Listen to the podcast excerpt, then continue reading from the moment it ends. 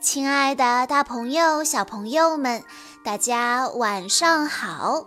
欢迎收听今天的晚安故事盒子，我是你们的好朋友小鹿姐姐。今天是徐艺宁小朋友的生日，他为大家推荐的故事叫做《坐在最后一排》，作者是。乔叶。上小学的时候，我一直是一个非常自卑的女孩子，因为长得不好看，因为不聪明，因为脾气倔强，性格孤僻，没人愿意和我一块儿坐，老师只好把我安排在最后一排。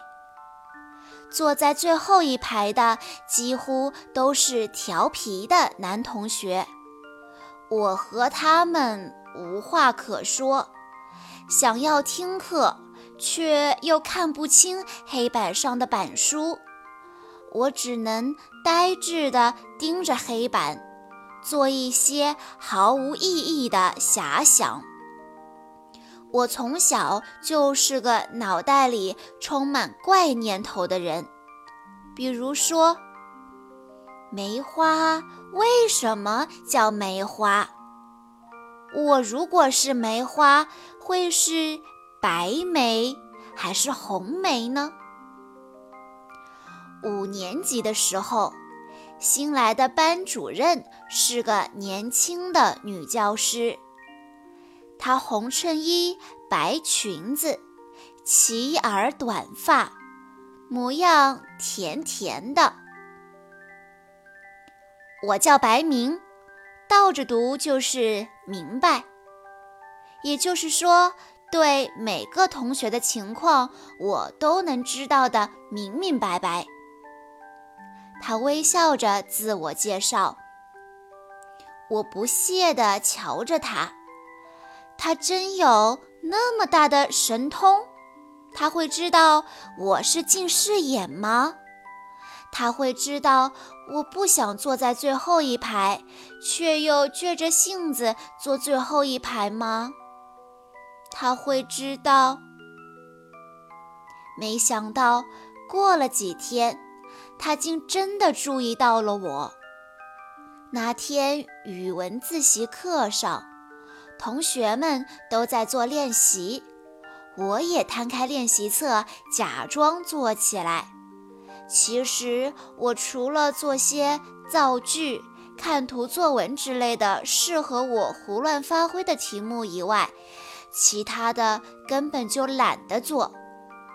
正拿着笔胡思乱想，一只手伸过来抽走了我的练习册，我一惊。这才发现，白老师已经站在我身后。小脑袋瓜子想什么呢？他亲切地弹了弹我的脑壳。从未享受过如此礼遇的我，禁不住心头一暖，但还是老老实实地趴在桌上。胆怯地听着他翻阅练习册的声音。过了世界上最漫长也最短暂的几分钟，我畏惧地等待着习惯性的严厉批评，却惊奇地听见他轻柔的笑声。这些句子都是你自己写的吗？嗯，非常好，非常有想象力。花骨朵儿们在树枝上聚精会神地倾听春天，多有灵性啊！可你为什么不说倾听春天的脚步呢？第一次受到如此嘉奖，我顿时大胆起来。我说。嗯，因为有时候春天来是没有脚步的，是披着绿纱乘着风来的。白老师没有说话，他走上了讲台，以我的练习册为范本，讲起造句来。那半个小时是我上学以来第一次感受快乐和幸福的时刻。这天夜里，我把没做的习题全部认认真真的补上了，通宵未眠。以后的日子里，白老师特别注意查阅我的练习册和作业本。关切地询问我其他科目的成绩，还抽空给我讲一些浅显的文学知识。每当他带着清香的气息悠悠离去时，每当他弯下腰挨近我，低低地和我说这说那时，每当他那满含笑意的目光注视着我时，我都感到从未有过的紧张、激动、惭愧和欢乐。我这才发现，我以往的愤愤不平和自暴自弃是多么的无知和愚蠢。我的虚荣和脆弱让我受到的伤害是罪有应得。因为我从来就没有引以为傲的、值得骄傲的资本。我这样不求上进的学生，其实只配坐在最后一排。在我笨拙勤恳的努力下，我的各科成绩竟然进步很快。可眼睛近视，看不清板书，也给学习造成了一些障碍。但我没有告诉白老师。我问自己：“你有什么资格向白老师提要求？”有一天，白老师来班里旁听数学课，因为没有课本，便和我坐在一起合看。这是七，不是一；这是八，不是三。他轻声地纠正着：“怎么抄错这么多啊？你近视吗？”我没有说话，眼泪大滴大滴地落下来。几天以后，白老师宣布要进行语文测试。一向对考试毫不在意的我，也禁不住跃跃欲试。积极地忙碌起来，最起码也要考得比以前好。公布成绩的那一天终于来了，第一名，乔小叶。天哪，我是第一名！我被镇住了。乔小叶进步非常大，他坐在最后一排。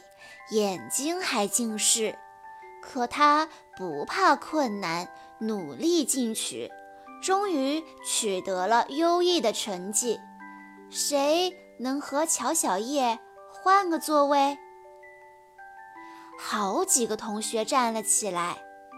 一阵忙碌后，第一排中间的座位空了出来。我懵懵懂懂的在那里坐了下来。白老师说：“希望大家向乔小叶学习。要知道，这世界上有最后一排的座位，但不会有永远坐在最后一排的人。”听了白老师的话，我的热泪夺眶而出。听完了这个故事，我们都知道，鼓励对一个人来说是多么的重要。希望不管是老师还是爸爸妈妈，都要经常的给孩子鼓励。你觉得他行，他就行。以上就是今天的故事了。在故事的最后，徐艺宁小朋友的妈妈想对他说：九年前的十二月二十三日，因为你的降临，让这一天变成了一个美丽的日子。每一个小孩都是父母心中的一块宝，都希望这块宝将来能有出息。所以，爸爸妈妈才会对你要求严格，希望你做一个善良的、乐观的、勇敢的、自律的小姑娘。爸爸妈妈祝你生日快乐，笑靥如花，赤枕善良，一生被爱。小鹿姐姐在这里也要祝徐艺宁小朋友生日快乐。好啦，今天的故事到这里就结束了，感谢大家的收听。更多好听的故事，欢迎大家关注微信公众账号“晚安故事盒子”。我们下一期再见喽！